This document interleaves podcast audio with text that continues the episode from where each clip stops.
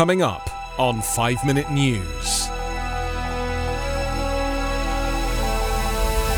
Zelensky declares Day of Unity for potential invasion day. Trump financial statements aren't reliable, says accounting firm. And flourishing plants show Antarctica is undergoing major climate change. It's Tuesday, February 15. I'm Anthony Davis. The Kremlin on Monday signalled it is ready to keep talking with the West about security grievances that led to the current Ukraine crisis, offering hope that Russia might not invade its beleaguered neighbour within days, as the US and European allies increasingly fear. Questions remain about Russian President Vladimir Putin's intentions, however, and countries are evacuating diplomats and are on alert for possible imminent war amid the worst east west tensions since the Cold War. On a last ditch diplomatic trip, Germany's Chancellor said there are no sensible reasons for the build up of more than 130,000 Russian troops on Ukraine's borders to the north, south, and east, and he urged more dialogue. Russia has moved some long range artillery and rocket launchers into firing position, threatening Ukraine, according to a US official.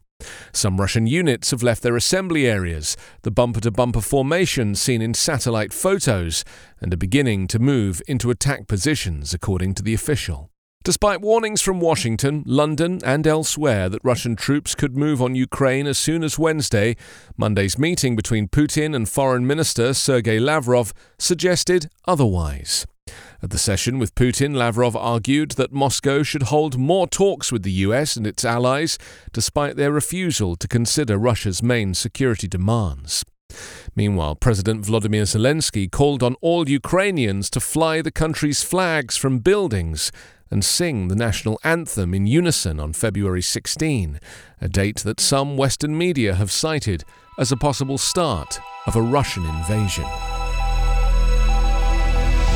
The accounting firm that prepared former President Donald Trump's annual financial statements says the documents, used to secure lucrative loans and burnish Trump's image as a wealthy businessman, should no longer be relied upon after New York's Attorney General said they regularly misstated the value of assets. In a letter to the Trump Organization's lawyer on the 9th of February, Mazars USA LLP advised the company to inform anyone who had received the documents not to use them when assessing the financial health of the company and the former president. The firm also said it was cutting ties with Trump. Mazars' letter, made public in a court filing on Monday, came just weeks after New York Attorney General Letitia James said her investigators uncovered evidence that Trump and his company used fraudulent or misleading valuations of its golf clubs, skyscrapers, and other properties to get loans and tax benefits. James's office seeks to enforce a subpoena to have Trump and his two eldest children testify under oath in a civil investigation into his business practices. The Manhattan District Attorney's office is running a parallel criminal investigation. The Attorney General has not yet taken any legal action against Trump, but she contends that her nearly three year investigation has turned up enough evidence of wrongdoing to demand that Trump and his oldest children, Donald Jr. and Ivanka, answer questions under oath. Two native flowering plants in Antarctica are spreading rapidly as temperatures warm, according to the first study to show changes in fragile polar ecosystems accelerating over the past decade. The increase in plants since 2009 has been greater than the previous 50 years combined, coinciding with rapidly rising air temperatures and a reduction in the number of fur seals, according to researchers working on Signy Island in the South Orkney Islands. Populations of Antarctic hairgrass and Antarctic pearlwort have been studied by scientists on the island since 1960. Research found hair grass spread five times faster between 2009 and 2018 than between 1960 and 2009. For pearlwort, the increase was almost 10 times more, according to the paper. In the past decade, summer warming has increased from 0.2 degrees centigrade to 0.27 degrees centigrade each year, despite strong cooling recorded in 2012. Antarctic terrestrial ecosystems respond quickly to these climate inputs, said lead researcher Professor Nicoletta Cannone from the University of Insubria in Como, Italy. I was expecting an increase of these plants, but not on this magnitude. We are receiving multiple evidences that a major change is occurring in Antarctica, she said. The primary driver of change is warming summer air, according to the study, which provides one of the longest records of changes in vegetation in Antarctica.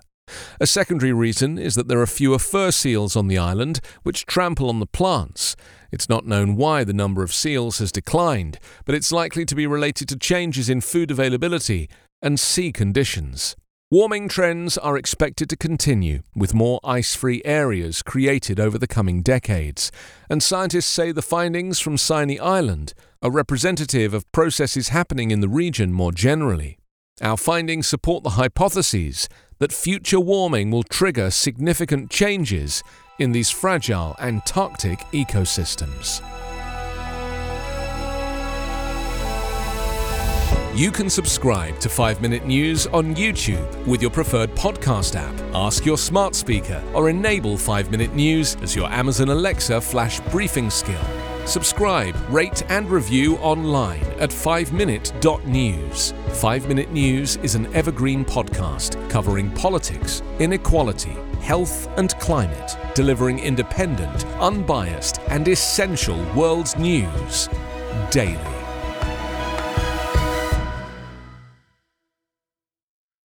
I'm Ken Harbaugh, host of Burn the Boats from Evergreen Podcasts. I interview political leaders and influencers, folks like award winning journalist Soledad O'Brien and conservative columnist Bill Kristol, about the choices they confront when failure is not an option. I won't agree with everyone I talk to, but I respect anyone who believes in something enough to risk everything for it. Because history belongs to those willing to burn the boats. Episodes are out every other week wherever you get your podcasts.